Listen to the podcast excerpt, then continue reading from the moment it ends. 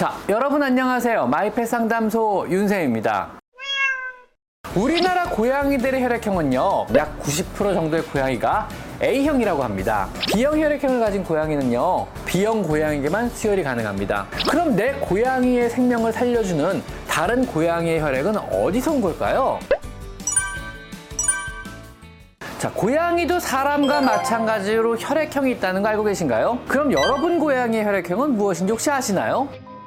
평소 여러분이 고양이의 혈액 형 정도는 기본적으로 알고 계신 것이 좋습니다. 혹시라도 급하게 수혈을 받아야 할 일이 생긴다면요. 그땐 매우 요긴한 정보일 수도 있기 때문인데요. 고양이의 혈액형은요. 사람의 ABO 혈액형과 달리 O형은 없습니다. A형과 B형 그리고 아주 아주 드물게 A, B형이 존재할 따름입니다. 우리나라 고양이들의 혈액형은요. 거의 대부분 약 90% 정도의 고양이가 A형이라고 합니다. 하지만 고양이들의 혈액형은요, 품종과 사는 국가에 따라 크게 영향을 받는다는 거 혹시 알고 계신가요? 아마도 오래전에 그 나라에 정착한 고양이들이 환경과 습성 또 정착한 적은 수의 고양이들 때문에 유전적으로 또 지역별로 굳어진 그러한 특성이라고 생각되는데요. 이탈리아에서 실시한 광범위한 고양이의 혈액형에 대한 조사에 의하면요. 일본과 한국은 A형이 대부분을 차지하며 영국과 호주의 고양이들은 B형의 비율이 조금 더 높다고 합니다. 이건 아마도 영국이 호주를 실지배하며 영국의 고양이들이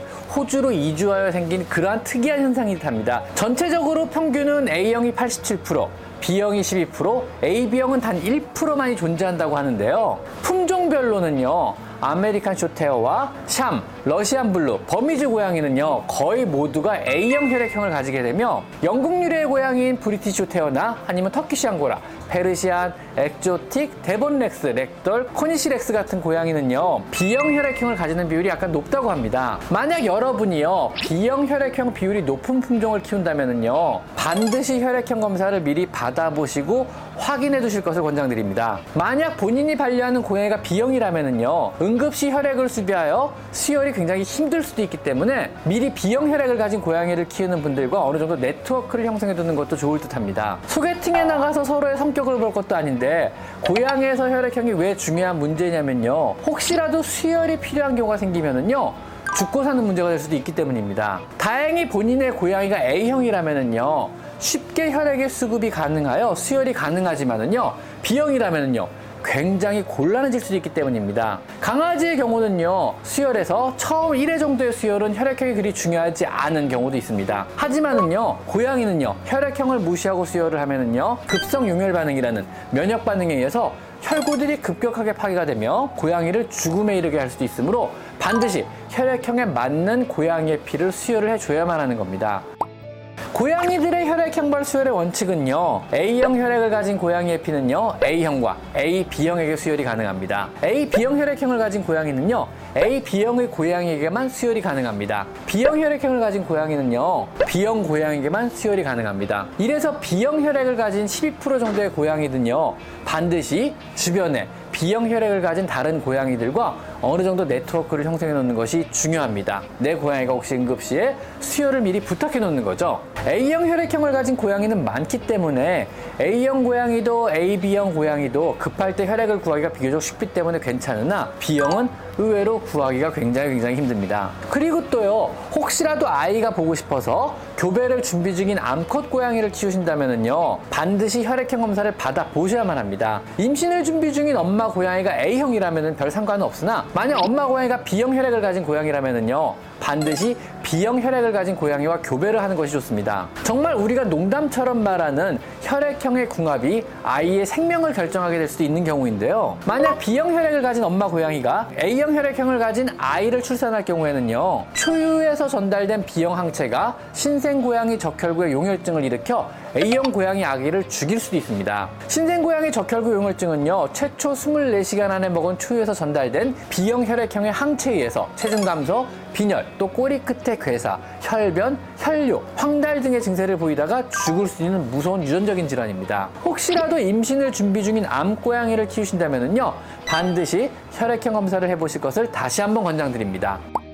고양이의 혈액은요, 한 번 채취되면은요, 혈액 냉장고에 보관이 되며 일주일 이내 사용이 되어야만 합니다. 혈액이란 것이 보관이 오래 힘들어서 혈액을 확보한 후 일주일이 지나면 모두 폐기를 해야 되는 것입니다. 그래서 동물병원에서는요, 혈액을 비치해 놓는 것이 불가능하여 그때그때 필요할 때마다 고양이 혈액 은행 등을 이용하여 구입을 하여 수혈하는 방식을 취하는 것입니다. 여러분의 고양이가 수혈이 필요한 그 순간 바로 혈액이 구해지는 것이 불가능합니다. 그럼 내 고양이의 생 명을 살려주는 다른 고양이의 혈액은 어디서 온 걸까요? 당연히 고양이가 스스로 원해서 뭐 자신의 혈액을 기증하는 그런 형태는 아마 아닐 것입니다. 수혈이 필요한 고양이 보호자가 혈액을 기증할 고양이를 같이 데려와서 체열을 하는 아주 드문 특수한 경우를 제외하고는요 대부분의 고양이 혈액은요 고양이 혈액은행이란 곳에서 오게 됩니다. 이곳의 고양이들이 지속적으로 전국의 고양이들을 위해서 혈액을 제공해주고 있는 것인데요. 동물복지단체도 또 많은 수의사들도